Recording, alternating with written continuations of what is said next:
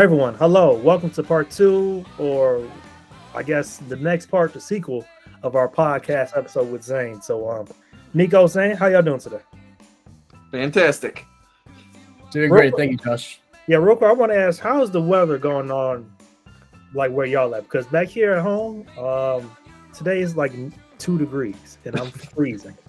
Well, we've been where I'm at- experiencing we've been experiencing quite a heat wave in Boston. And by heat wave, I mean 50 degrees. But that's next week is, is going to go down to like zero degrees. Yeah, well, Today the weather today the weather hit 86 degrees here. I hate you. I hate Well. I guess that's Florida for you. yeah. And I was kind of surprised when I came from Tampa to Orlando. It's it was it's actually warmer in Orlando than it is in Tampa. So I mean, it's like 40 minutes away, isn't it? It's a it was um, it was two hours. So, but yeah, Keyword we're- is like 45 minutes away. what's What's that? I, I said said, like, you've been traveling all around, haven't you? Yeah, From place to place. That's that's good. yeah. But let's get into our investing talk. Yes. So, um, what's our first topic? Let's I start with real estate. Yes, the last part we left off was um, kind of talking about how the housing market is getting affected, and uh, just my two cents on on what I believe in the housing market is currently we're in such a crazy economic disaster right now, where the bubble is constantly growing, growing, growing, deflating us slightly, then growing more, deflating, and uh, we did reach once again the U.S. debt ceiling of 31.4 trillion. Mhm. Uh, and with that, there's probably going to be some more adjustments from the Federal Reserve, um, which can impact the interest rates, borrowing, and spending of individual companies as well as the housing market. So, I mean, I, I just saw in Massachusetts the average price for buying a home has gone up by by 0.5 to 1% than it was in the previous year, and that's just going to continue to grow. So imagine putting down a mortgage for a million dollar house. What you're paying every year even the interest fees that you're paying in for every month of that annuity is is going up like crazy. exactly. Yeah. And the other interesting thing I saw recently was I was looking over, um, I believe it was like earning. I, I guess it was. I think it was earning statements from a from a, one of the home builder companies, and their numbers were down. Like some of their numbers, like for the different ways they make money, were down like seventy to eighty percent. So these a lot of these home building companies are definitely struggling out there. Yeah, I mean, well, as the cost of raw materials also goes up, building a home is also going to be more expensive. Mhm. But financing these homes through through a mortgage or, or through a bank is also going to be increasingly difficult as banks are more reluctant to give out these loans as well as demanding higher payments. So it really comes down to, you know, if, if you are in real estate and, and using it as as a profit making stream of income, perhaps the break even point is going to be so far stretched out where it's not exactly worth going into real estate right now and looking into Well, okay. There's one thing I want to bring up though. So I was talking to uh, one of the guys. I don't. Have you seen the app out there? It's being advertised. It's an app called Fintor. I think I've heard of it, yes. Okay, that's like a. It's it's almost like it looks like um, it looks like the real estate version of Robinhood, pretty much. That's pretty much what they're trying to do, where you can buy like fractional shares. Well, anyways, I was talking to the guy who I don't know if he's a co-founder or whatever he was. He was he works for them, and he said that the difference though is even if we're going into a recession and times are tough like they are right now, some real estate properties are still going to maintain their value and you're really going to only see some prices plummet if they're like a higher end property. So there is that part of it too. Some properties will maintain their value better than others. I think it depends on one, the location of, of the actual property is, is a big thing. Mhm. Uh, some locations are appreciating like crazy, even with if it's in the same city, a block Mhm. in in one really populated place, or if there's like really big buildings or or prestigious companies. This actually happens a lot in San Francisco, where you have all these big companies like DoorDash and Uber. yeah. Uh, but one block is going to be way more expensive when you can get get something down the street that Mhm. is that gives you the same real time value, but the actual dollar value of that is going to be a couple more million dollars than, than mm-hmm. what it's actually worth. yeah. So you know, yeah. a lot of these, At, at the same time, though, with those cities you're talking about, let's say like San Francisco is one example, where a lot of those corporations that were in those cities, where pre-pandemic people, the employees had to live in those cities to work there. And meanwhile, now what's a point that Josh brings up all the time is that people can do these jobs remotely now. So the demand for living in those cities with those corporations are is not as high as it was three or four years ago. I did actually see an article about that a couple of weeks ago that the the demand for more rural locations is going up and that's actually giving more profitability and boosting the growth at least in, in, in small towns Okay. Yeah, yeah. It's, it's kind of like they're making like new towns, kind of like Yeah. you know, yeah. Yeah. a lot of rural areas. They're building. more- shockingly enough though the theoretically on paper the prices in the city should be going down but it, conversely they've actually been going up Mm-hmm. and i personally think feel like that might be due to factors that are outside of, of, of real estate more more towards federal policy and, and fiscal policy as well Yeah. Uh, yeah, because I feel like those cities almost have like pricing power because like let's say New York City for example, there's only one New York City. You know, that's like a lot of a, bunch of people want to live in New York City, but it can only hold so many people. Um, the other thing I thought was interesting, I heard this on another podcast. They were talking about when employees relocate to other cities or other towns, does that mean they should still be earning the same amount of money as what they were earning before? Because it was that was that baked into their salary of them having to live in San Francisco, for example? That's a good. I point. think I think it really depends on how much work they're getting done at the end of the day and how big of an asset they are to the company. Mhm. And this actually does get a little bit into inequality of pays in the workplaces, which is a huge problem now, especially based off uh, uh, gender and, and race. Mhm. Uh, but you know, you do have even if someone is is of the same demographic, you do have people to people that are getting slightly different ranges of salary, and you even have people that are, are more junior than, than some of the seniors in the company getting paid even more. Mm-hmm. Um, so you know, it's it's up to what kind of deal they're making with HR, with with with you know how much work they're getting done. But you know, it, it depends on the kind of company the leadership it has. For example, Elon Musk's version of Twitter, having the employees come work at the office, even building a hotel in the Twitter headquarters. Uh, you know that that is one of the baselines uh, of working at Twitter now. But there are some other companies out there right now, at least, where it's solely based off whatever you put in, whatever you get out. Yeah. And what I've I've also heard about this, let's say in in uh, reference to the Twitter situation, the employees, you know, when Elon Musk got there, he was firing a bunch of the employees. I heard that for employees like that, if if the the ones that were fired from Twitter, when they're back on the street looking for new jobs, they ha- they should have ton of they should have a ton of different offers from other tech companies looking to hire them. So even if Elon Musk doesn't want to give them the best of conditions, they should have a fine, you know, they should have an easy time going to find a another good job. Yeah, like I agree, but the that can also come on the side of like, um, well, I'm looking for a job. It's not always easy, like for some people to get a new job as well. So maybe like during well, hard Yeah, like, I, I I agree. I agree if you're if it's me or you, but if we're talking about someone who worked at Twitter, I think it's a different story. you think someone at Twitter can get like an easy job at Google just like that? I think so. I mean, again, like the the whole labor market, at least right now, there is a a surplus of labor, especially with all these layoffs, and uh, more and more employees, potential employees, are entering the labor market. But you know, there are times when there's actually a labor shortage, and people Mhm. can actually be choosy as to what company they can work with, depending on what kind of benefits they get. That being said, there are those few outliers that will only settle for the best of the best and the best perks they can possibly get and will choose to be unemployed or self-employed rather than working for a company that gives them, you know, not Yeah. the best benefit. Yeah, and that the that labor issue is going to get worse if uh if artificial intelligence takes more jobs away from us too. That's also true. I mean, I was playing around with with uh, Chat GPT again this week, and just the endless possibilities that you can do with it are, are completely insane. And Yeah. you can actually use that kind of artificial intelligence. You can ask it a first round of questions, then ask it a second round of questions based off the answer the artificial intelligence gives you from the first round, and Mhm. constantly have the AI run through it over and over and over and over again.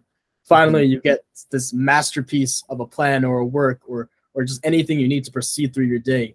And I feel like there was actually I- was doing this in one of my classes actually where I was so reliant on the chat GPT and the server completely crashed Uh-huh. I was completely lost for like five to ten minutes. I remember I got cold called for one of the questions to participate, and I was like, "Oh shoot, the the Chat GPT's down. What am I gonna do now? I need to actually use my brain and, and compute this." yeah.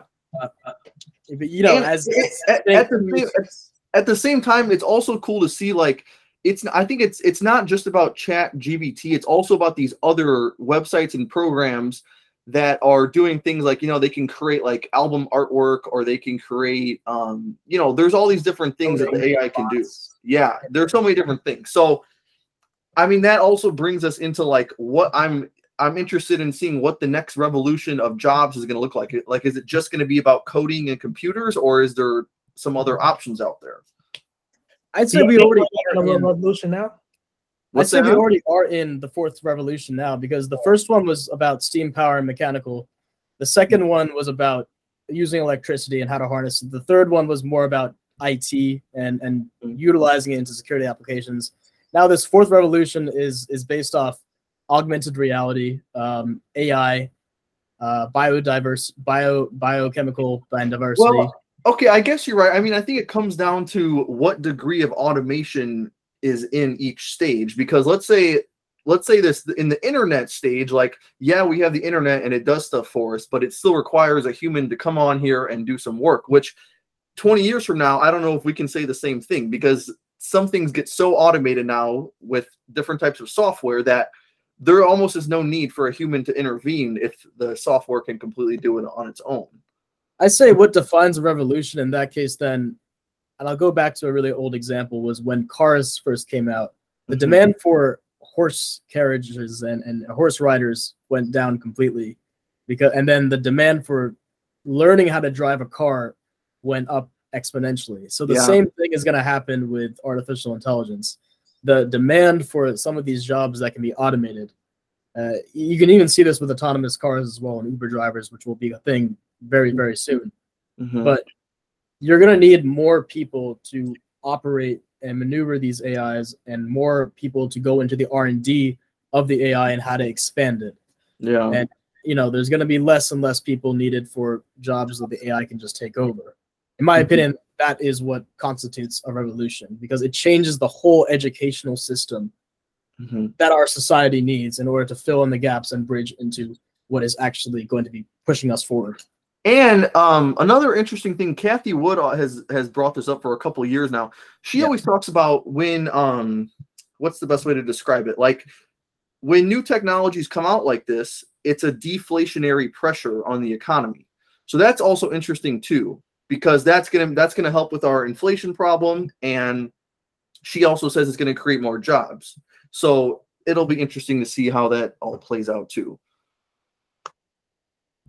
My best friend is a robot. I think that's going to be the future. But um, besides that, you guys want to go on to the next topic? yeah besides our uh real real estate let's talk about uh virtual real estate Yeah, so there is um, the option, and this was primarily predominant when cryptocurrency was was in its golden years, I think. Mhm. Um, but you know, you could buy. I want to get into NFTs first because this is how I think about, it, especially with Ethereum and, and OpenSea, the marketplace for, for these NFTs. Um, but you know, as the coin was doing so so well, and and the the actual uh, the means of exchange for for these for these coins and you know where they're accepted uh, made the coin very very profitable. So right now, because it's very hard to, for example, to go into a supermarket and buy a loaf of bread with a Bitcoin. So the inherent value of a Bitcoin is technically zero in, in some places. But when it was accepted on this OpenSea marketplace, uh, you could buy digital real estate for millions and millions of dollars um, that would that would appreciate exponentially. Mhm. Um, so that was another form of an asset you could add into your portfolio. Mhm. and josh do you remember um so a while ago i, want to say at least a year ago i downloaded this app called forgot what it was called but anyways Oh, the- about um, Upland? I think it's Upland. Yeah. Yeah. So Upland was the app that I came across, and um, it's it's the same thing. It's digital real estate pretty much. And P- how you said people had like a million dollars plus worth of digital assets on there, and they some of them also paid you rent too. So I put in like thirty bucks just to experiment with it. I bought a couple properties, and um, I mean I think the cool thing is like when you go into the app, you can click on real properties. Like I can buy a house in Nashville and it'll show me what the house looks like on the app. So I thought that part was cool too. I think it, it definitely is, is is an asset similarly to to utilizing these technologies to make our lives easier. Um, Mhm. But you know, just the possibilities of, of NFTs and, and even the metaverse where you can buy a virtual plot of land that can appreciate and depreciate depending on its location, Mhm. creating a whole uh, do, uh, what do you what do you call it? The your um your metamoji no no no. Uh, it- it's it's something it's it's what represents you in in this The avatar. the avatar yes. Mhm. um so you essentially live your entire life. And just imagine with all these other emerging technologies like augmented reality virtual reality that actually puts you in this world so, you so imagine, imagine having the AI run your, your physical world, and then you're just escaping into this augmented reality world, or, or, or It's just like that one movie. Um, um, Ready Player One. Yeah, just like that movie. Yeah. It reminds me more of like Black Mirror and just the, the whole craziness of the technology of what it can actually do, and just where the world is going in the next 10 to 15 years. You know, what is going to happen tomorrow? And it's so interesting how we live in this generation, how how it's all possible, and what can even be possible after that. Okay, let me get your opinion on something. So, uh, this is I want to talk about Facebook's role in this and how they're building out the metaverse and how they're putting so much emphasis on the fact that the metaverse is really going to be like a trillion dollar opportunity. But I was I heard some guys the other day talking about they think they were talking about how the metaverse shouldn't be it- or it won't be as big of a deal because people will not want like people will not want to be you, like almost like how you said like people want to get away almost and escape their regular life to be in this virtual world. And they're like the, the guys were saying well i don't think the majority of adults are going to want to do that. It'd really only be for kids. But i i feel like i can see it become, becoming as big as gaming and then i don't know i think that would pretty much be the, end of it but what do you guys think Yeah, real, real quick before Zango, I will say uh, with different VR headsets, those start getting more popular year after year with gaming things like that. Um, I know the HTC Vive, like e- each one of those things, I think they start cart they started out like at nine hundred dollars. They keep going lower price, lower Yeah, price. but- that lower but- price more is becoming a little bit more accessible. Okay, but do you think that's do you think it's mainly built around just like kids playing games, like it's more of a kids toy, or do you think it's built more around adults and can it be incorporated into the workforce and stuff like that? I think yeah, I think um I think actually some medical fields don't I might be wrong, but I think some medical medical fields are also like incorporating VR technology into how to Mhm. operate with organs, different surgeries, things like that. So Yeah. yeah, I still think it's we're still like early on with VR, metaverse, things like that. But I I definitely think it's gonna be a little bit more practical use towards it instead of just Mhm. kids use. I think that for one, before we even begin to talk about escaping into the reality, is we all have human bodies that need food, need water, and need electricity to power our, our systems that run the metaverse. Mhm. Uh, this long list of, of necessary companies needed to survive.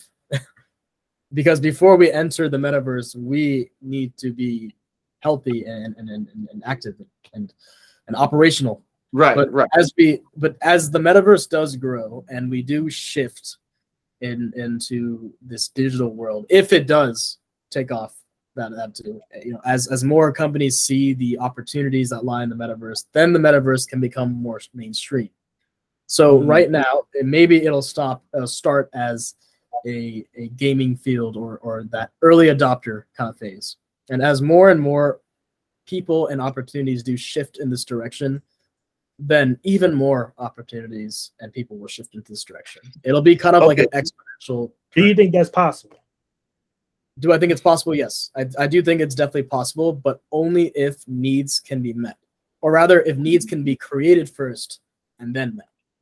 So, for Mhm. example, if there is a, a need- necessary job, if you need a digital realtor, then the opportunity will be created, and then Yeah. there'll be a job seeker going around trying to get people to become this digital realtor by creating an avatar and specializing in, in, in the knowledge. Yeah, But then then the question is if you get if you get a job in the metaverse, do you get virtual money or do you get can can that can that translate into re- real life money?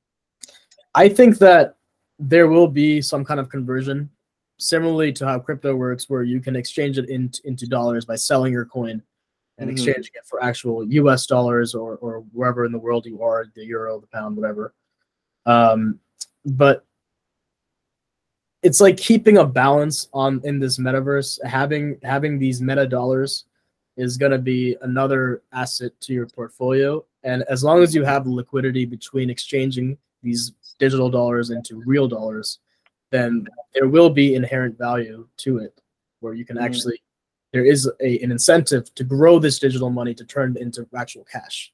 Okay, and another thing with this situation is like they one of the benefits they all they often talk about crypto is um, how it's decentralized, right? How there's not one company or government controlling everything. Yep. Is that going to be the same for the metaverse? And you know, what does that look like with like is the metaverse decentralized or is there a bunch of companies working in the meta in the metaverse or I can't picture how that would work. I say it's definitely possible for if it does become big enough, then governments will, of course, in, intervene, and and the fiat currency of the U.S. dollar will become. They will create their own fiat currency in the metaverse, Mhm. uh, and and have some sort of regulations with that. Um, but again, it's too small for for governments to really get into. Currently, it's just going to be run by Meta, and then as other companies, specifically those big blue chip companies, get into the metaverse, then there will be slowly by slowly an incentive for more and more people to get into it. And Okay. enough people, then governments will start to intervene. Okay, but but couldn't you say the same thing about social media? Like where does where do the big social media platforms sit as far as um the corporation controlling the business versus the government intervening? What comes to mind is corporations that seek to get too large are then stopped by antitrust laws. Mhm. And this kind of, this happens actually. This is not a social media, but it's actually Google and their their whole uh, control of data and, it's like and anti-monopoly stuff. anti monopolies is going to be a big one, and I definitely do see with more antitrust laws, if the metaverse does become big enough, at some point governments are going to impose their own antitrust laws for companies to actually open up into the metaverse. Yeah, but the interesting thing is, even with those laws in place, like Facebook has gone, like since Facebook went public over the last decade, they've dealt with this problem tons of times. Like they violate one of the laws, and worst case scenario, they might pay a billion dollars or two billion dollars as a fee. But meanwhile, the company makes over a hundred billion dollars, so does it that doesn't really affect them. It's the same thing with Alibaba. Alibaba faces the same problems over there. So even with those laws in place, they pay a small fee, and then things keep you know going the same way they always have. Yes and no. They yeah, they will it is a small financial cost, but at some point if there is too much of a need for the government to get involved, they could outright ban it on their government servers. Yeah. China, for example, they, they ban all types of social medias uh, that are native to the new the US and the rest the rest of the world. That's true. Mainly because they see it as a detriment to their population and, and their economy. That's true. But- And the United States is starting to ban TikTok. It looks like so. On government use devices, yes. Mainly Yeah. because of a privacy and information leak to potential Chinese um, uh, Right. Right, but I, I but I'm saying I think there's there's def, there's politicians out there that are that are trying to push it a step further and get it towards and get it into where nobody in America can use TikTok. So that would be really interesting if that happened because I know I'm I know how TikTok like they do like it says in their in their terms of service and everything how they can like look at all the stuff through your phone just by having the app downloaded. So there is lots of suspicious things going on with that, but Yeah, I mean, well, the way TikTok utilizes it is they they track your your cookies and and where Yeah. you go on on your website to get data for your for you page.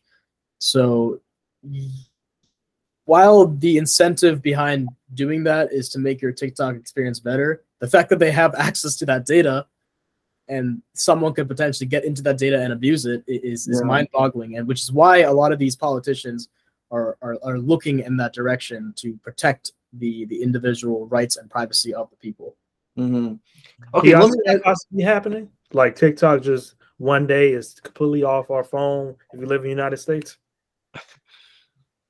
I don't know. I don't think the app would magically delete itself, but I do see that you know getting into the app and then it says that the app is not permitted in your country, or you know people would probably need to use a VPN in the United States. An example of this would be Hulu in Canada or, or other places outside of the United States where the the company itself would would detect where you are depending on your IP address, and mm-hmm.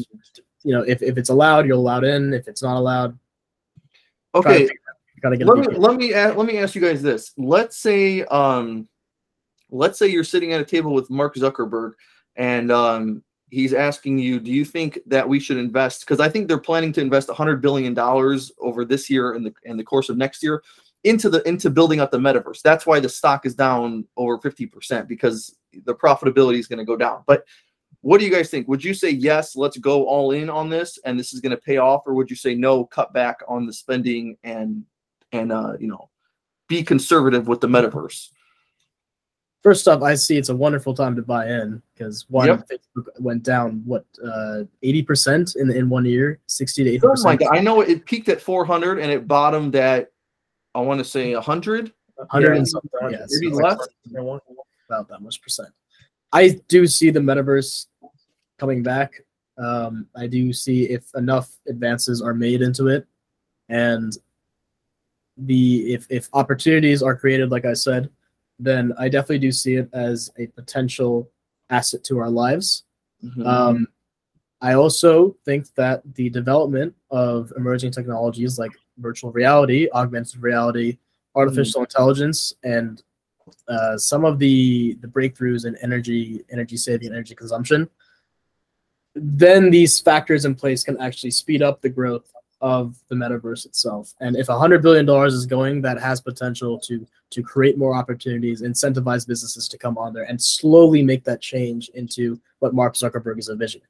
because it's going to be super slow and gradual till we get to that point. It is, and more dollars will need to be spent.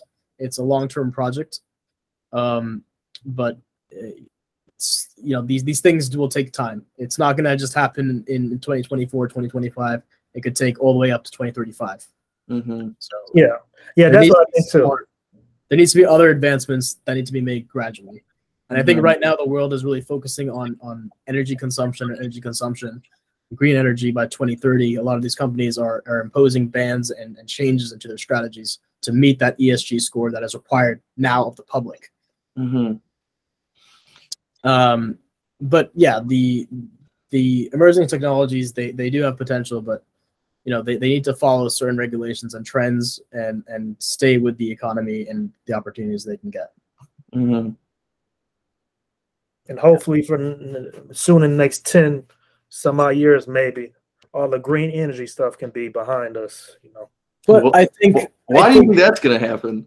well not behind us but you know it's Oh. not like a main concern or a issue Yeah, Like, yeah, kinda, yeah. like went past we kind of like beat the problem kind of. yeah. it'll become a new normal i feel like and all these kind of technologies they, they first get again they go through the technology adoption cycle where you have those first group of people that find this cool thing and they're like oh this is awesome i'm going to tell my friends about it more people get onto it and companies get onto it opportunities are created and slowly by slowly the shift just starts being made and then at there at some point there becomes this point where you have laggards of saying like oh i wish i got onto that i wish i could have had the opportunity because i would be so big on that platform or with that Yeah. platform so you know as a lot of people going back to the metaverse or, or even green energy are, are making this change you're going to have at some point where this becomes a new normal and people are more conservative and and are are clinging back onto this or trying to get to what is now required hmm Zain, let me get your opinion on something. When you talk about, because we've mentioned this a couple times with the whole,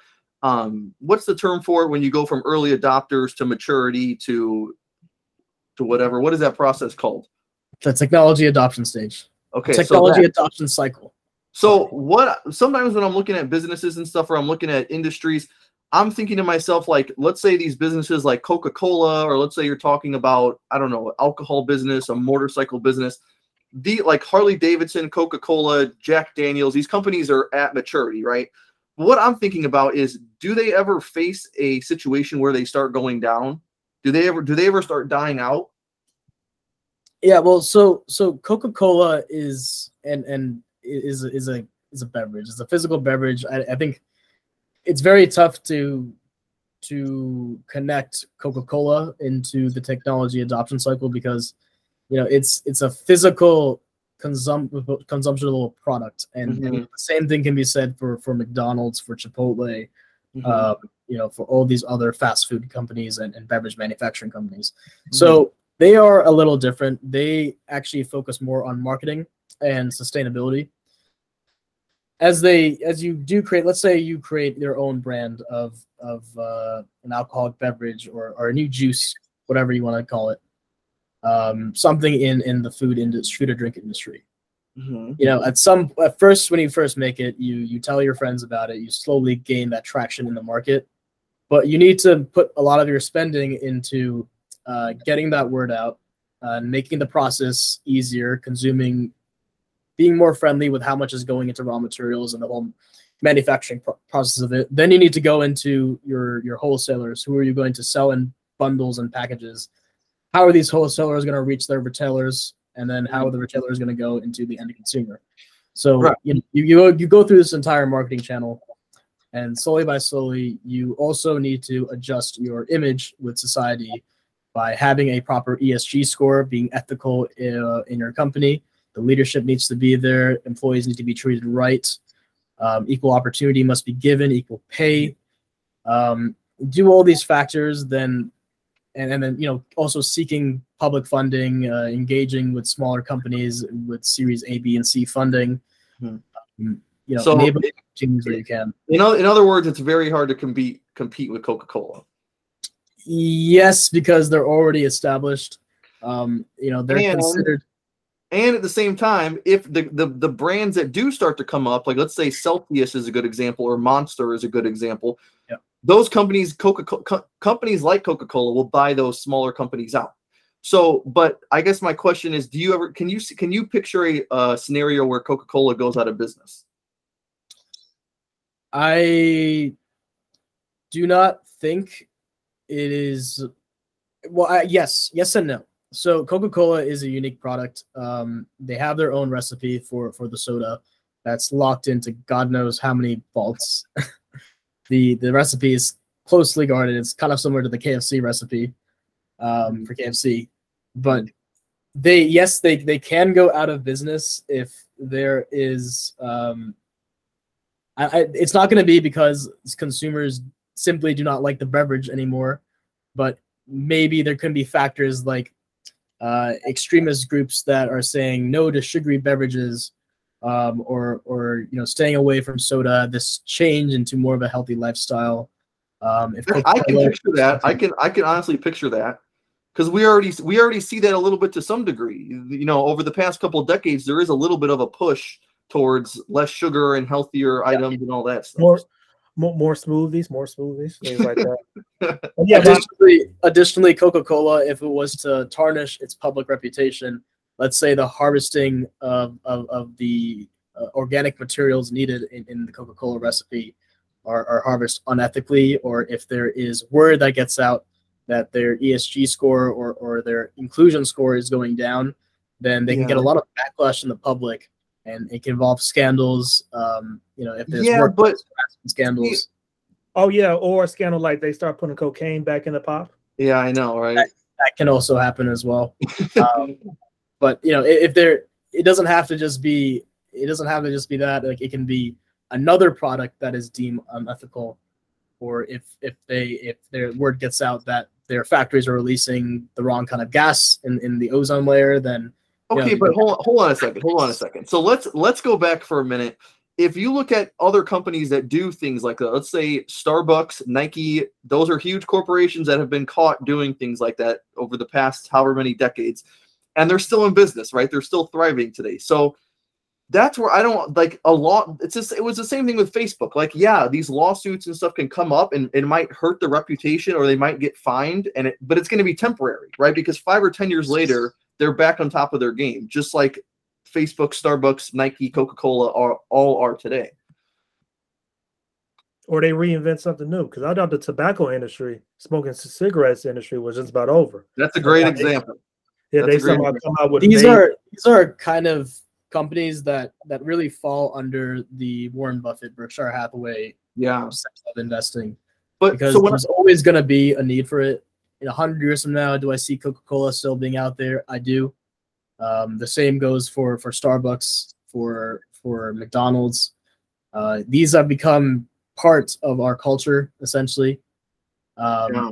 You know, you have you do have some companies like that, um, like Google, like Apple, and Facebook is trying to do that with the metaverse. Tesla has been up and down. Okay, so but going back to my question about the the cycle, the business cycle. Yeah. Well, I see. I don't know. Is it a business cycle or technology cycle? It's technology. Technology. Okay, so That's why it's very hard to connect this kind of cycle into like a consumable like food. with those restaurant companies, okay, that makes sense. That Makes makes sense. sense. Okay. However, the best way to connect it would be through, let's say, NVIDIA.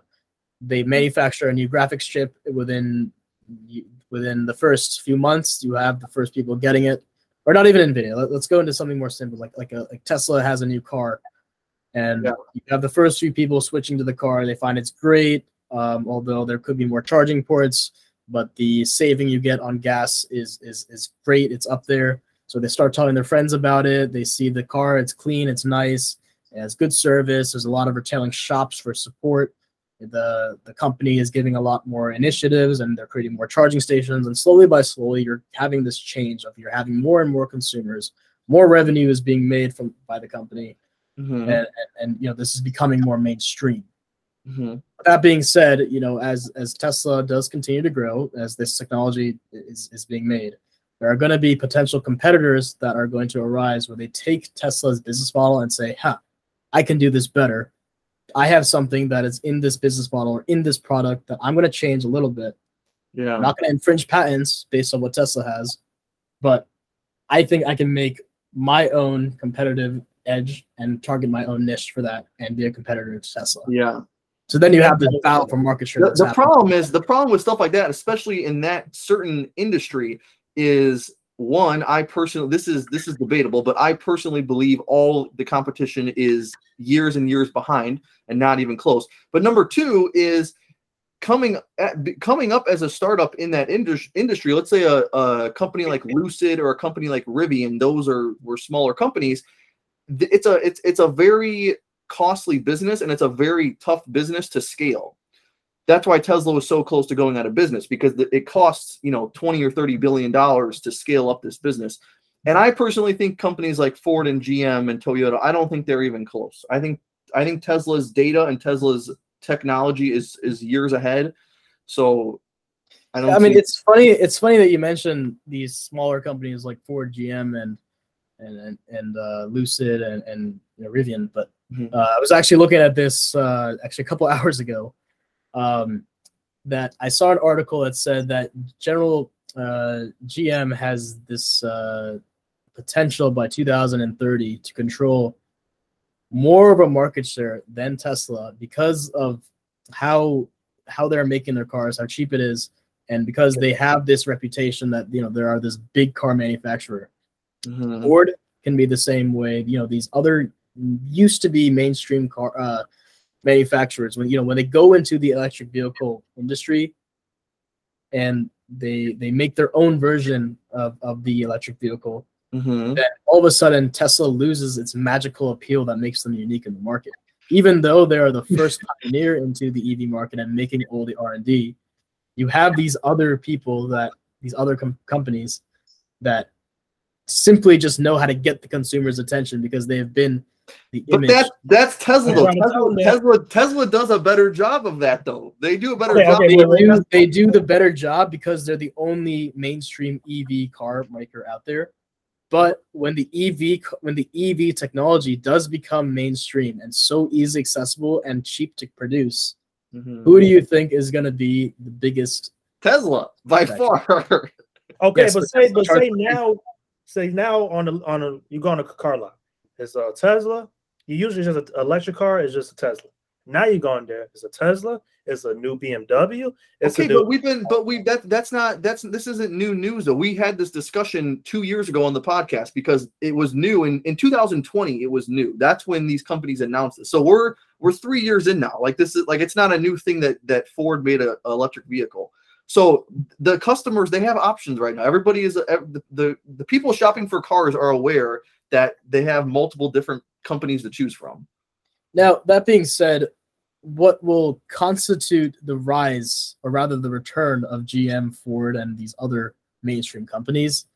It's one Tesla is one of those car brands. It's not considered the the best budgeted car if you're not thinking about the, the break even point of the gas and, and and the charging. Forget that for now. But you know, I think the starting price to get a Tesla is between forty to fifty thousand dollars Mm-hmm. depending on the model you get, and depending where you get it. Mhm. Um, you know, so so there are cars out there like Nissan from from uh, from Ford from GM that you can buy for less than ten thousand dollars, depending on who you get it from in the year.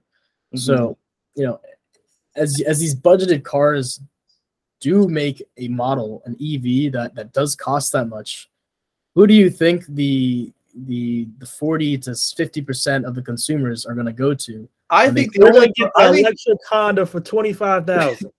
That's what they're gonna go to. Okay. Exactly. Well, I don't know. Exactly. First, okay, number one, first of all, I think Tesla is going to come out with a twenty-five thousand dollar option. And to number number two is I think the competitors, their best chance at getting the other customers are going to be people who don't like Elon Musk. That's the, that's going to be their best chance. Well, it- it's some people that just buy Toyota brand cars or just well whatever cars already. how the, the leader and the company is seeing the public can make a small change, but I, I don't think it'll be so significant.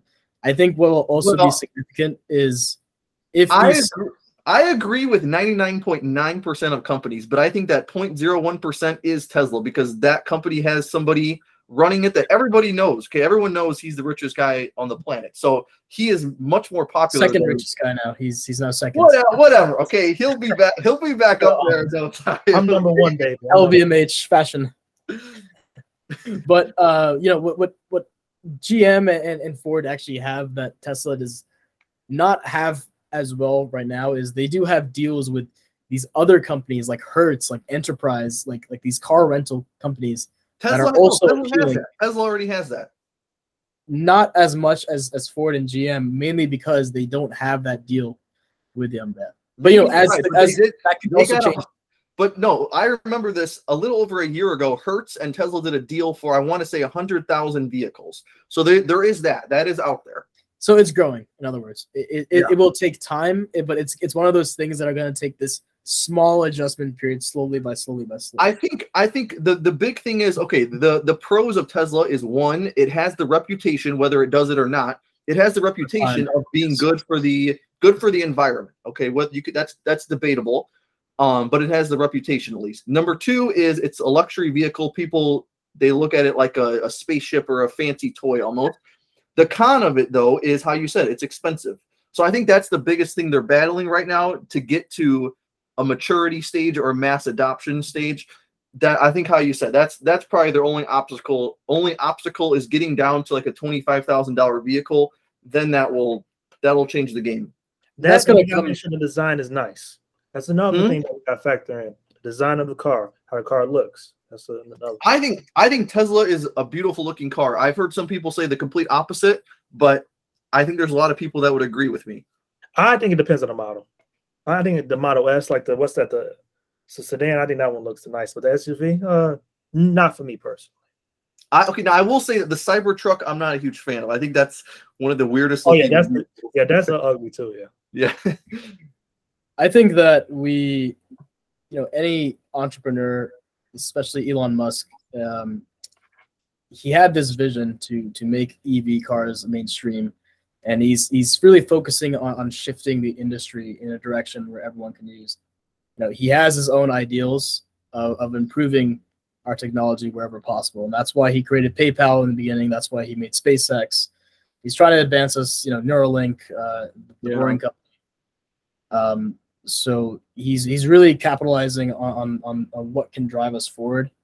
And you're gonna have these these other companies out there like the Ford, the GM that are already established out there since the times of, of what Rockefeller did in, in finding oil. Right. But uh, they're not they're not trying to push push the technology like somebody like Elon No. Musk. exactly but they're they're solely in it for for the business you know their time i hate to say this was was in the past but you know they still do have the potential to come back as an automotive manufacturer it's a big pioneer in that in the market even in in ev market Well, and and yeah, I mean, there's one thing to say, okay, they need to catch up as far as terms of EV, but that's not to say that they're like, you know, they're still a dominant business out there. Um, but something, but something you just said, me and my friends talk about this all the time, and that's companies like Ford or GM or just any of these big corporations. Do they is is there a possibility they go out of business, or because what you see is you see governments back and they backstop when these companies are about to go out of business. So I don't re- I don't know if that's even possible really for Ford to go out of business because ford did enter a period where they did foresee bankruptcy um i think it was a couple two or three years ago okay, Yeah. About and five they years. did they did get a subsidy from from the government yeah, uh, that, that was able to put them back on track. But you know, a, as these companies are existing and playing catch up, Tesla has that opportunity to keep on moving forward while these guys are catching up. So you know, a whole change in strategy needs to be made. Otherwise, they're always going to be those secondhand producers that are just making mass productions to market through that that that 20, 40, 50%, however much of the market share they can actually get. But they're never going to get more than than 60, 80% that's always going to be controlled by Tesla because you're going to have these people that are going to want the bleeding edge of the technology. Mhm. And that being said, you're also going to have that five percent of the market share that Tesla's never going to be able to get because you know there there are people out there that simply just do not agree with Tesla's ideals with, with the Mhm. leadership that simply like these other smaller companies like Lucid Motors, like NIO, like like like you know, et cetera, all these other ones. But and it's Uh, a whole other it's a whole other thing. Like we mentioned this in part one, but when when uh, governments or politics comes into place and they say, okay, we're banning we're banning ICE vehicles, that's a whole different story too. That totally messes with the the normal supply and demand that would be there if there's laws in place like that. Yeah. So Yeah. we will see. but I think this is a good a good segue to to back into entrepreneurship um, of how you know anyone starting a company they, they need to really look at the company as as an extension of themselves. Um, I I tell pe- everyone a lot of people that ask me questions, especially now that they hear that I'm doing my own startup, is is you need to you need to find something that that you're willing to really work on that you're committed to, and and see the development and raise it like your own child essentially. I know that Mhm. does sound cliche, but but you really need to be on top of it. Research your com- competition. Research your your market of who you're selling to. Um, but do you guys want to talk a little bit about entrepreneurship? yeah, absolutely. Yeah, uh, I actually had a question too. Um, so obviously, just with life in general, but even with entrepreneurship, it's gonna be like some hard times, rough moments. How do you exactly like try and get past those rough moments, moments, and like just just trying to keep going like that? Yeah, so that's a really good question, Josh. And I'll actually come back to this in a little bit. Uh, but before we touch upon you know how how an entrepreneur can really push through these boundaries and when they hit walls, um, I recommend every entrepreneur should first create a list. And you can call this my my personal list. I recommend, you know, to anyone watching this video, to anyone aspiring to be an entrepreneur, but just hear me out. It's a 10 it's a 10 uh, figure list. And uh, it starts with first you need to find your own ideals. What matters to you? What do you stand for what are you know what, what's your what's your goal? Second thing is you need to create your own personal brand and live by it. So what is your personal brand? Is it arriving to meetings on time? Is it helping out others wherever you can? Is is it uh, is it dressing up nicely to every meeting? Is it being very social? You know all these other things these these these rhythmic patterns that define who you are that becomes your personal brand and how others see you. Number three make connections wherever possible you need to get out there and network network network network wherever possible um, and then once you have a strong background of people then you need to filter out who can really help you who can support you in your idea and aid you in your journey. This doesn't just have to be in entrepreneurship. This could be in life and personal in general. But just keep in mind that your your your your network is your net worth, essentially. Mhm. Number four, you have to explore as much as you possibly can. You can't just stay in, in your basement, in your room all day. You need to get out there, you need to travel, you need to see places with your own eyes and experience them. This actually comes to mind when uh, I, I am quite a traveler. I've traveled a lot throughout Europe and Asia um, and all over the United States and North America. And I would not have had the idea of where to start my own company if I had not had the opportunity to see these places in real time rather than just hearing what is, is given on social media. Um, friends tell me, you know, you have to see it, you have to get out there and see it yourself. Mhm. Number five, you need to set time for yourself. When things get busy, it can really become tough, and you know this becomes a necessity. You need to find the fine line between what is uh, when you work, when you relax, um, and and whether it be through meditation, exercise, having the proper diet, you know, creativity, whatever you need to do, do it. Um, but number six is kind of a continuation of the number five, is try to train yourself over time to see if how much time is needed to set aside in, in relaxing to recharge your batteries and see if you can slowly by slowly train yourself to make that more time efficient so relax efficiently as in try to condense the time you need to relax if you if you need to start out working and you dedicate 10 hours to yourself two hours goes into um, relaxing, whether it be through arts and crafts, through through exercise, through you know anything to distress, and eight hours goes into sleep. How can you depress, de- uh, decompress that time to seven hours of sleep and one hour of relaxing? You know, so that way you can create more time into working. Mhm. When you do have your you know these six things into place, then you can start moving into your actual business idea. So, you know, the seventh thing on the list is creating the idea that is an extension of your own passions. This goes upon that first point of finding your ideals and what matters to you and what you stand for. The idea should be an extension of what you stand for. Um, for me, for example, it's problem solving and making lives more efficient and easy. Hence why I came up with the drone delivery system. Mhm. Um, but number eight then becomes research, research, research. You need to use those connections that you made. If, if your network is your net worth, leverage that network to your advantage. Um, try to figure out, try to find, you know, keep your eyes open, read all the news. The same thing happens when you're first investing into the stock market. You need to watch all the news, read all the articles, and especially in the companies that you trust. You need to know everything, and not just everything with your company. You need to also read what can affect your company, what could be a potential disaster or an opportunity for your company later. Number eight, or sorry, number nine. Ask yourself, do you really want to do this? What will happen if your idea becomes super successful? What is the next step? And this kind of goes into your question, Josh, of what do you do when, when you hit that brick wall? So first you need to ask yourself, why did you even start in the first place? What am I going to get out of this? How am I going to help the people around me? What is it going to mean if I actually do do this? There is, and this and this also goes into the final point of my list, but that is to make the first move. A lot of people have this issue where they don't know where to start, and sometimes that's that's usually the case actually with a lot of people. Um, but as you as you do make the first few steps, and even though the path may not seem clear, as you do make those first few steps, the path done then becomes increasingly clearer and clearer because maybe you'll do something, maybe you'll maybe it won't be to how you imagined it, maybe it'll be a failure, but it'll teach you how to pivot in the future to get over that wall. Mhm. So when an entrepreneur does become stressed out and they think that everything is going to come failing and crashing, really leverage your experience and see what you can take out of that to move forward for next time. But that is just uh, the list I, I have for entrepreneurs in general. I have a secondary list as well. Once you do have your list, but this one's actually much quicker. Um, No, that was that was a that was a that was a great list. You had a lot. You had you hit all the important things there. Um, yeah, yeah, that was a great list. Yeah. I okay. There's a couple things I want to go back to talk about.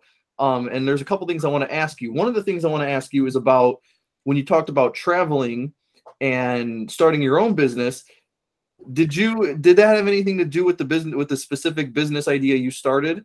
Did you see anything out while you were in another country or something that inspired you?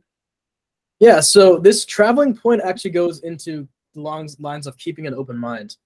Um, an example of this was when I went to LA and I first met you. I, you know, that was very spontaneous, and then here I am on this podcast today. But know, I went there on a family vacation, and um, I, I, saw LA for for what it was.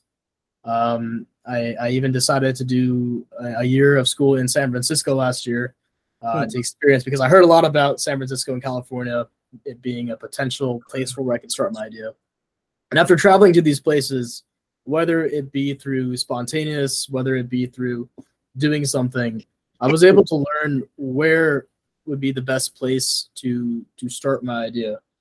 Uh, mm-hmm. Because you know, when you're going through the research process of filtering where would be the best grounds to to really grow this idea, um, you you need to see who who are going to be the best sort of people to get the idea up and running are you going to be able to get funding accessibly? Are your investors going to be close by? Are your other stakeholders going to be close by? Mm-hmm. Um, you know, learning the key players in the industry that that is around your industry, and who are the big key players in that area is also going to be key. So but yeah, keeping an open mind, being spontaneous, that's a big thing. So how come okay, where where are the other drone players at? How come there isn't a popular drone company out there right now? they're the popular drone companies are, are very small companies. They you know in Canada they have like like Drone U Canada. Um, very it's Ontario based, uh, very small. But another one would be I guess would be Amazon based in Washington. Uh, but they are all over. They're over globally. So mm-hmm. you know headquarters headquarters are is something that is if it's going to be the first location. Um, I chose I personally chose LA because it's there's a lot of regulation with the FAA um, of having of being able to pilot drones off certain altitude. LA, for the most part, not the downtown area, is a large suburb with you know the houses are not too too high up in the sky, so that makes it um, a very easy place to fly drones, provided the drones can fly in a certain pathway that is avoid large crowds of, of areas. And you don't have to deal with snow from the sky. Additionally, yes, the, the the weather in, in Southern California is very forgiving. Um, especially for for drones. But that being said, in Miami, where it rains all the time for an entire season, you know that's also going to be an issue and a liability to work out. Well, the, the, the interesting thing is, I, have been in Florida. Now, I've been in Florida now for four weeks. It's only rained one or two days I was here. That's crazy so, Yeah, it's like every time I'm in Florida, it rains for like nonstop for like 20 minutes, and it just stops. Yeah, I know. Right, I've I've seen that before too. It's like a monsoon um, for like a good 30 minutes. Okay. But the important thing is is that when you do have this first place is it's about starting and paving the path for the future. If you consider all these different points, where is my business going to be in the next year, two years? while that is good to keep in the back of your head, you need to start in the first month.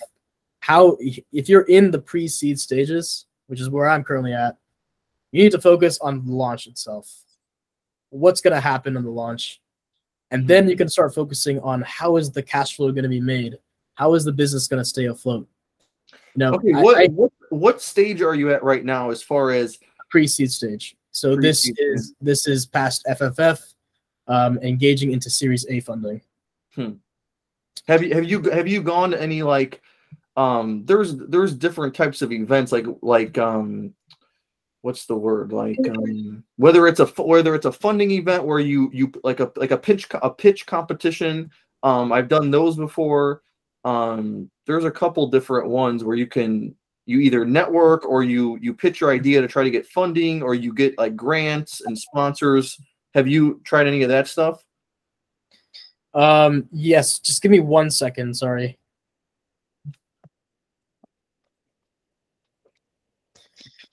So yes, actually, uh, my institution uh, does offer an accelerator, but because the theme this year is not up to the standards of what my idea is centered around, it's impossible to really progress into that competition.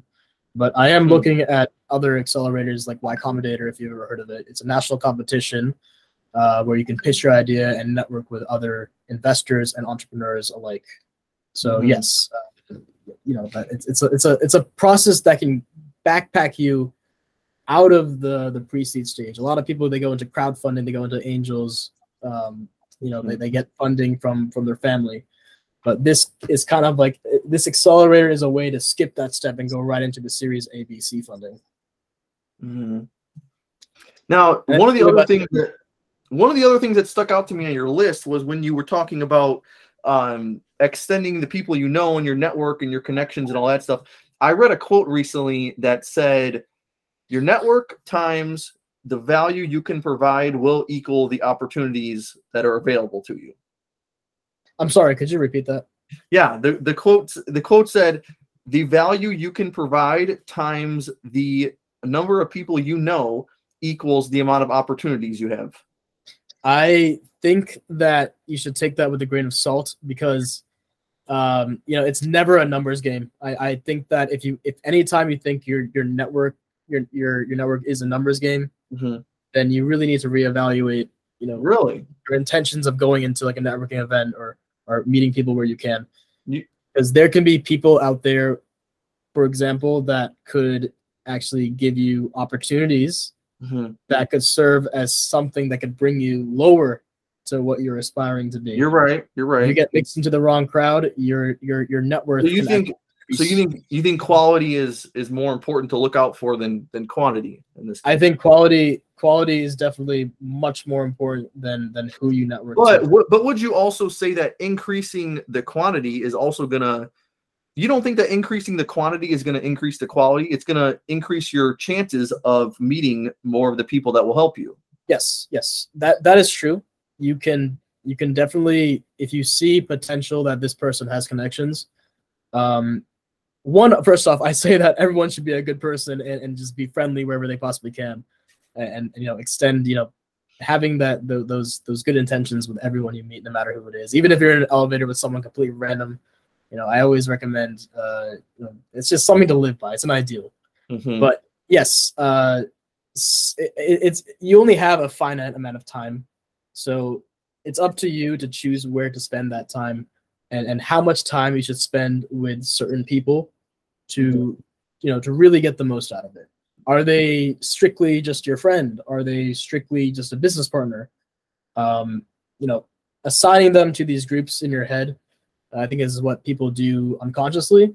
Um and and then slowly by slowly they they kind of depending on on what they need if they're just relaxing and having a good time they'll go to their friends um, if they're needing something in the same industry or ideas for brainstorming then they're going to go to these other people that are in their industry if they're going to go to, to work on projects they're going to go to their colleagues or their team you know the list goes on Mhm. and maybe you walk into like a shopping mall and you make a small talk with someone in an elevator and you know before you know it you guys become closer and then the guy says that or woman says that uh, they know someone that could help you so then that becomes a quick connection you can make just by uh, connecting with the person and and and so you know you get you're able to leverage your skills and your communication skills to get someone Yeah. even greater right. Yeah.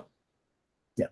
but I think that um, you know, as I said, an analogy I used earlier was uh, treating your company like a child. But you know, I like to also use another analogy when you're starting a company is treat it like have you ever played the game Pirate and you know you have your own pirate ship. Oh yeah, yeah. First need to build your own pirate ship, right? You need to make sure the hull is strong. You can't make sure it sinks if off of off a bad tide. Once you make your ship or build your ship, you need to gather the right crew. Who is going to be able to go where on the ship? You need someone that's a navigator, or at least if you're the navigator, then that's fine too. But you need someone that's skilled to repair the sails if something goes wrong, repair the cracks in the wood if something goes wrong. Um, who can who has survival skills if you guys go on an island. Then uh, when you when you do have uh, you need to be able to learn how to navigate a storm. Uh, you need to have sight of your destination, and you also need to consider what's if you're going to stop on islands along the way, and what would you do if you were to find like a treasure map somewhere on on your journey, and Is that this- takes Is this your- your secondary list? this isn't my no my secondary list um, is, is more formal on on when you actually have an idea, and this is actually uh, stuff I, I, I do go over when when I have someone that asks me for more logistics. Um, I'm happy to share that as well. Um, it goes into uh, R and D and funding and, and, and sales and market strategy, but you know we can go into that too if you want. But this is just an analogy I came up with before this this uh, this podcast. So one thing I was thinking of when you were reading off your your list too was like um I'm not sure this will uh, I don't know I don't know if this can apply to every single business, but something that Warren Buffett and Steve Jobs talk about a lot, they both gave speeches on this before was you need to be very passionate and interested in what you're doing in your business and in your day-to-day life, you know, working for that business. So I've I like to follow that that principle too. But at the same time, do you feel like some businesses are not going to always be something that you're very passionate about? Like, would you are you are you passionate about drones? So this is a multi-part question. Um, what Warren Buffett and Steve Jobs were saying about being passionate that comes from letting the business and the incentives be an extension of your own ideals Mm-hmm. Um, you know, having your core, having your image made into the form of a business mm-hmm. is going to come a long way, and it's going to be like that. That time flies when you're having fun. You're going to enjoy what you're doing. Yeah. That being said, there are going to be some entrepreneurs out there that are more serial entrepreneurs that go from business to business and you know they're only doing it to so once their business reaches a certain point they're going to go through a merger acquisition and, and go to the next idea yeah. If if that is if that is how they do it, perhaps their ideals or their incentives behind the business is simply to either to problem solve, to create an idea and manifest it in the form of a company. Do you do you believe do you believe that you can be equally successful though, whether you're going down the route of something you're passionate about or not passionate about? I think it's definitely possible. Um, but again, me it really comes down to the individual person themselves. Mm-hmm. um, it's, it's similar to my father of how he he was always a finance guy. That's why he's trading options now. But you know he's found the opportunity to go into it and electronics and then ended up taking me into pharmaceuticals. And then now he's doing what he enjoys. Mm-hmm. but um and me personally, when, when you go ahead sorry, go ahead. Me personally i came up with this idea from problem solving of how I can make the issue easier. There was a time in uh, this was my junior year of high school where I had a debate case, and I remember I was working on my case the night before. I left my my documents and everything on my desk, and I was like, "Oh no, I have my case in an hour, and I don't have any of my materials." Mm-hmm. So just imagine if if my idea w- was made, and I was thinking about combining existing technologies to to get that process done long story short, my, my mother had to send um, a driver to to send those documents. I was able to get the case done, but you know, imagine how easy it would be if if you know, my idea manifested itself into the form of a company. How quickly yeah. that process would be, and how you know she wouldn't have had to call another driver to deliver those documents in person. Yeah, uh, because I know because I think it, it, it almost kind of goes back to a business is more so based off of problem solving or problem val- solving the value you can provide versus uh, versus the, the topic that you're passionate about. And what you said earlier too kind of goes with this. Let's say um, Steve Jobs, for example, like Apple's their motto was think different, right? So that was the principle, the core principle he wanted to get across. But that doesn't necessarily mean that the product you're creating is what you're passionate about. It kind of just means that you could take the principle that you're passionate about and put that into the product, kind of like how Apple makes laptops, but their motto is think different. Now, this goes back into a couple points on my list. Sometimes you just need to start, and the the destination you, maybe you'll have a, a small or a background looming image of where you want the destination to go, mm-hmm. but you know the ladder of where you're climbing the path is not always going to be visible. You know you could take it could take all sorts of turns. Maybe you'll have an idea originally in your head and then when you start to actually execute it in person it will come out to be completely different which yeah. uh, which is the whole point of steve jobs is innovate innovate innovate because you never know how the end product can end up being. But at the same time you know you should you should have as long as you do have your core values in place um, then then you know that's what really matters because that is what is appealing to your niche. That is why stakeholders are also investing into you. They're doing a background check. You know, they're doing an ethics check as well. And believe it or not actually louis vuitton before lvmh you know, became big really big mainstream. They actually almost went out of business. I think well, actually no I, I don't know if it was lv or if it was uh, burberry, burberry but they nearly did go bankrupt uh, because they were not sticking to their core values and what they were founded on. Hmm.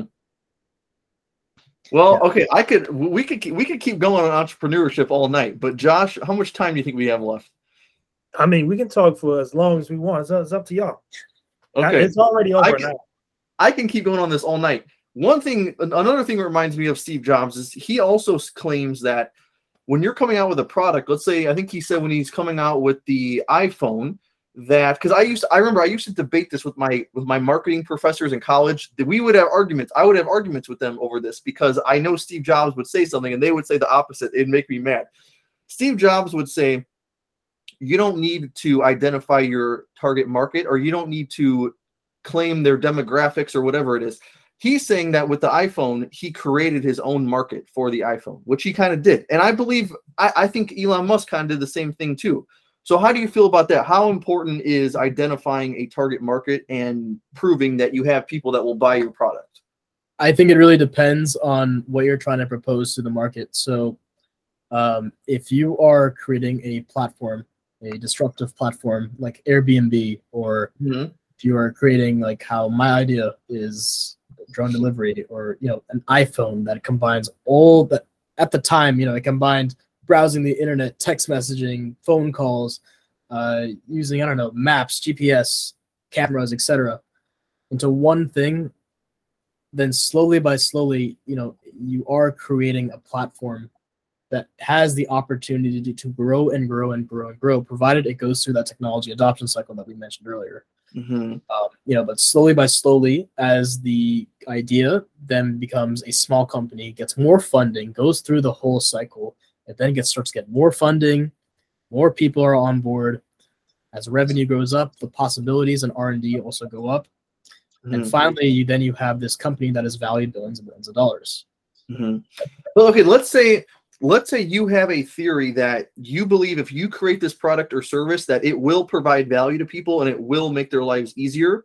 But the majority of people that you're talking to, whether it's business partners or whoever you're affiliating with, they're telling you there's no demand for that. People don't want that. People do not need that, and nobody's asking for that product. What do you what do you do in that situation? Yeah, so that it, is- it, there are some really pessimistic investors out there, and, and I personally have experienced this a lot.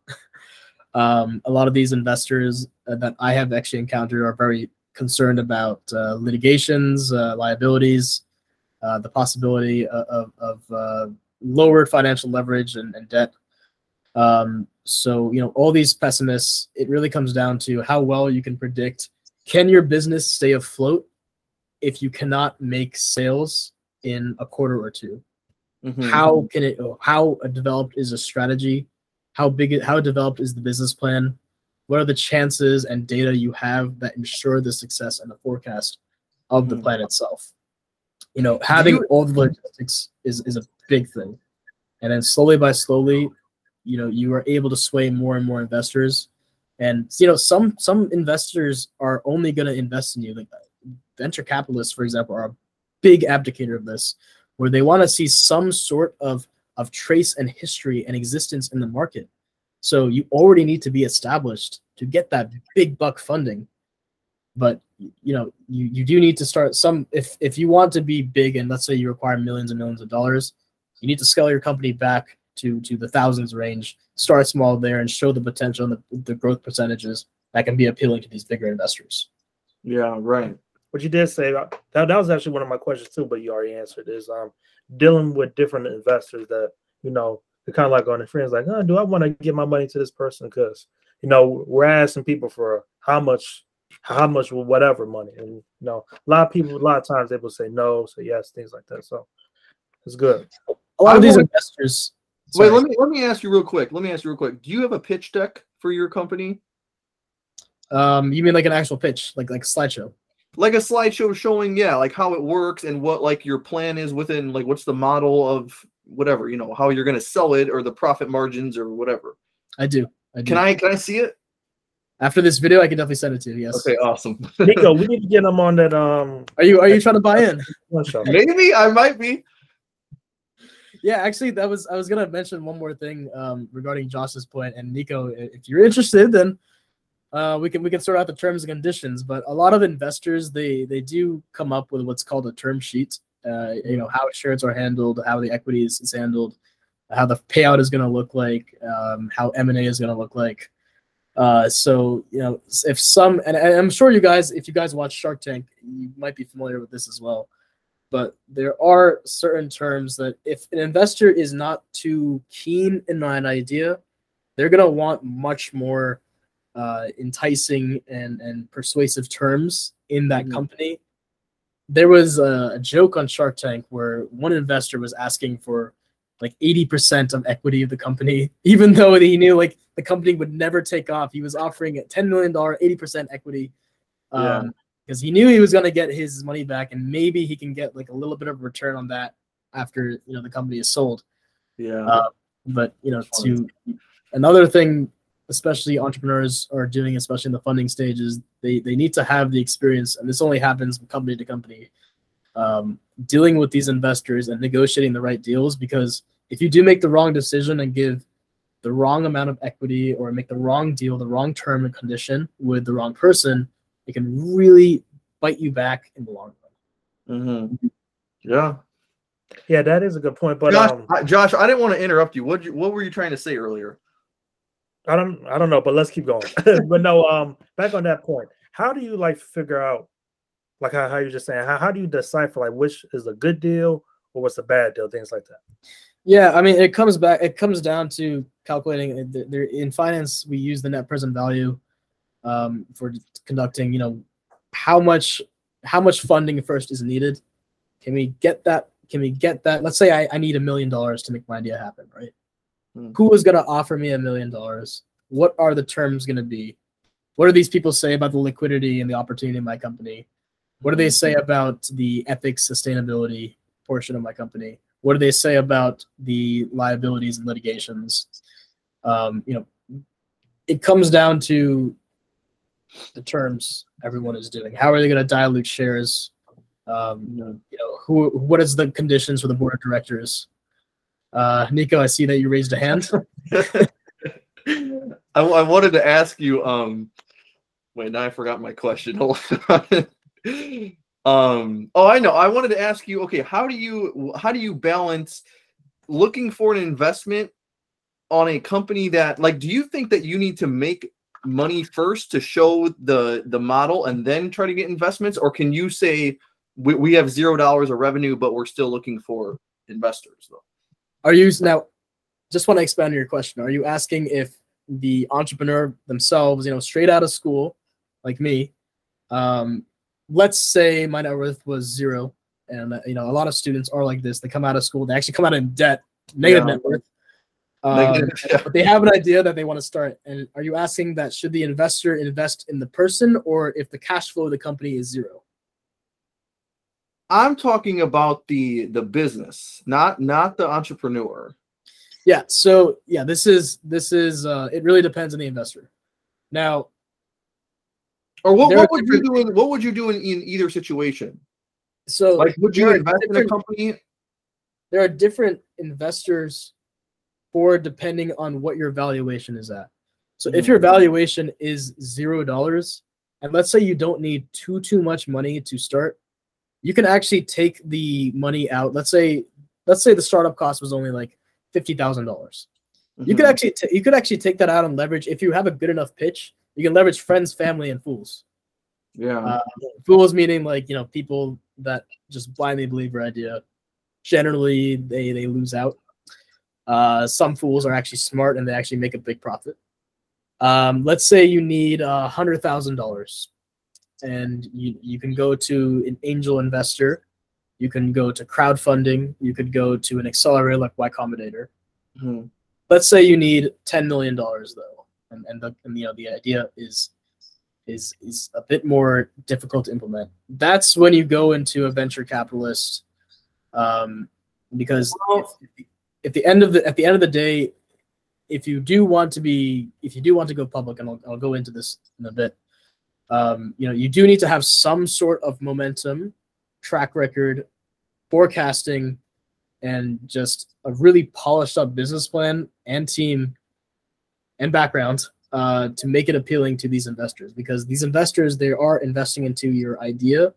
They're investing into the plan and how the logistics and the operations and how it's executed the people as well and the opportunities for growth so But if they will, see but will they invest? Will they invest in that idea though? If it's strictly just an idea, like there's a huge difference between an idea with zero dollars of revenue and a company that is at a beginning stages that makes a hundred thousand dollars a year.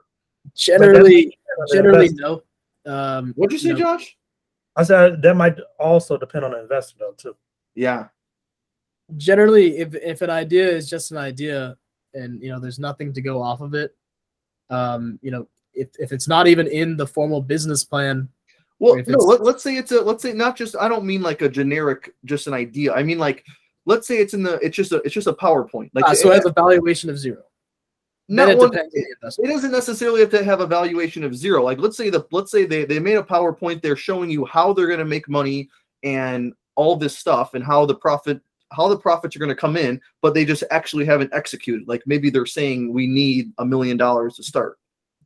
it depends on the investor then because some investors they will give you um if, if provided you can meet the right terms with them they will give you some sort of funding um Yeah. you know specifically this is what like a big a big big big uh pioneer of this is is crowdfunding is uh is angel investors and and using friends and family and fools of course but uh you know Well, okay, here's here's a problem though. This is the problem, and this is increasingly more dramatic in these last 10 years or so. Um, both with private companies and going into public companies too. The companies that need those big upfront investments and they say we're gonna need we need um let's say we're gonna be profitable in five years from now or 10 years from now. You know, sometimes it's even longer. What happens when those VC firms just keep throwing millions and millions or a hundred million dollars plus into these companies that never report a profit? Yeah, so the there is a problem where the company can become overvalued and conversely this actually happens a lot in fintech startups Mhm. where you know they, they get thrown all all this cash and they're they get considered a unicorn the valuation goes past a billion dollars and then before you know it all the investment just you know just pops Mhm. so moving with the, the investor needs to do their own research, moving, seeing where the idea can be implemented and their own forecasts of how successful the idea can be based off their team, the business plan, how the execution is going to be. Mhm. Alternatively, the the startup owner can also seek to get a loan from a bank, and if if they the bank is uh, is going to have this this maturity date and interest charged to it, so they will make their money back unless the person defaults on their loan. Mhm. Then you know that will impact their credit, that will impact uh, their their FICO, their uh, their terms with the bank, their relationship with, with these investors. Um, another thing is if their if their credit score is through the roof or if it's not good, investors will see this and uh, you know that will make the person very unlikely to get some kind of funding. Mhm. So there are The all way- these the way- the way I feel about this though is some companies like DoorDash, Uber, um, Snowflake, uh, Twilio, some of these companies get ten billion dollar valuations, twenty billion dollar valuations, but they still can't report a profit. Like Uber, Uber did, Uber did like nine billion dollars of revenue, and they had zero dollars of net income. So I feel like if you're th- if you're that big of a company, you- you're already scaled, you already got a billion dollars of of funding over the course of however many years, and you still can't come out with a profit, that means you shouldn't be a business then. If you if you're if you can do if you if you do eight billion dollars of revenue and you don't make a single dollar of profit, that means you should not be in business. I, I see what you are trying to say, but you know, there are times, especially during macroeconomic failure, recessions, where a company simply cannot make profit because they're too busy paying off their debt. Yeah. Uh, maybe they're getting more financing, their liabilities are going up like crazy. Um, but they can still generate cash by selling off the assets if they have some sort of liquidity in their company. hmm Um, and this is generally used to to avoid you know to pay off their shareholders to to maintain um, uh, proper leverage in the market. Um, you know there there are many ways that in a chief financial officer's perspective where they can adjust some of the financials to to make these deals. And this also happens in, in large scale investments like buying a new factory like putting in a lot of money into r&d provided that there is potential money um, and, and payables in there um, that then you know investors will still invest Yeah. And I, I that see the money going in the right place? And I, I understand it from the viewpoint of let's say you're an established company who you put you've shown years of profitability but then one year you have you're paying back debt or you're investing in a new facility and your your free cash flow your net income is negative. That is totally understandable. But it's not under if you've never reached profitability before and you've been you've been losing money for two decades i don't see how that's a good a good business model. No then then in that case then the the earnings if, if the company was public then the earnings per share would go down drastically. And that once overvalued company would slowly by slowly lose its place in the market and end up yeah but the the problem with that though is even with their even with negative net income negative eps the valuations i've seen valuations go to 40 billion dollars 50 billion dollars in the market with these are overinflated companies. Yeah they're over They don't have they don't have growth uh, potential. And if you look at the relative strength index of these companies, it's going to be very, very low. Mhm. Um, sorry, it's going to be very, very overvalued. So yeah that's when the bubble starts popping. right and Because that was Terrible buy. Right, and that was when the stock market was hot and money was cheap and you know things were flowing a lot nicer. Today, now with interest rates up and stuff, now you really see all these bubbles starting to pop and these companies definitely can't afford the debt that they had 2 years ago or 3 years ago. So, it's even worse. So, I don't know. I just I think there's an issue there with just throwing Not only not only will they not be able to afford the debt, but they will actually incur even more debt because they, Yeah. if they were to take out, you know, let's say they don't have the cash on hand to to pay off some of their their debt or to fund some of their projects, then they're going to need to take out some more loans. And if they Mhm. do that, the interest expense that they're incurring is going to be going up like crazy with higher interest rates. Yep. So their their debt to equity is going to go up immensely. So one that looks very unattractive to shareholders.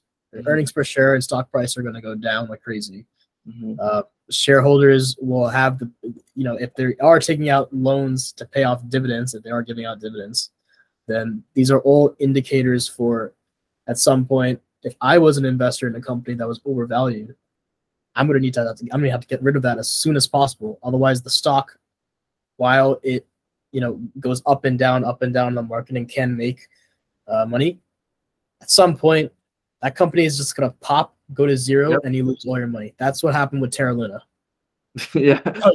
All right, let's let's look at um Snowflake stock. This is a good example.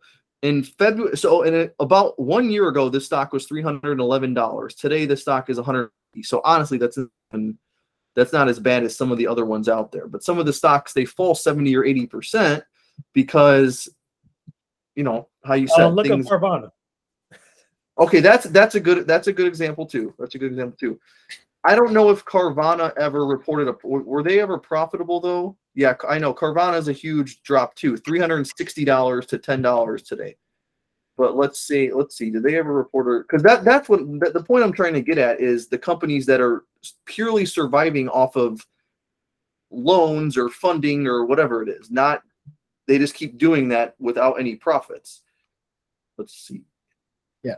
I mean, again, like i with any company, if you need to have the right support in, um, and you need to have the right forecasts in to really take off. Otherwise, your bubble's gonna pop and and Yeah, so Carvana never Car, Carvana never had profits either.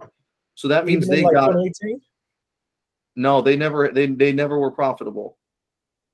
They never reported a profitable year. So that means their um that means their valuation had to be what is it? It's about 2 billion dollars now at $10 a share. So that means what's 30 36 times 2 is 72. So that means they were valued at 72 billion dollars with zero dollars of profit. Sheesh. How interesting. Or FTX is another FTX is another good example too. Yeah. But unfortunately, I'm actually nearing the limit of my time for tonight. Uh, All to good. to see some other projects. Um, Did you did you find a charger? any last any last minute uh, comments though? Yeah, did you get a charger for your laptop? I did. Okay, good. my laptop is at 100 percent right now, so okay, good. I actually need to do some work on it after this. All right. Well, I think we got a nice, uh, almost two and a half hours, Two two and a half hours worth of uh podcast to put out there. Yeah, yeah, yeah. That I will be editing. So yeah. Well, Niko, Josh, thank you so much for having me, and uh, you know, at some point, I'd love to do this again if you would have me. Hey, it was great having you. You now hold the all-time record for longest podcast on Stock Talk with Josh and Niko. thank you all for tuning in for episode 45 of Stock Talk with Josh and Niko. Thank you all once again. Have a good one. Be safe. Niko, you got any fi- final comments before we go? I would recommend watching All American. Is that it? It's on it's on Netflix. All right, people. To greener greener days ahead, everyone. No, Bye-bye. I'm gonna say to greater days ahead. Okay, he says greener. I say greater. Bye bye.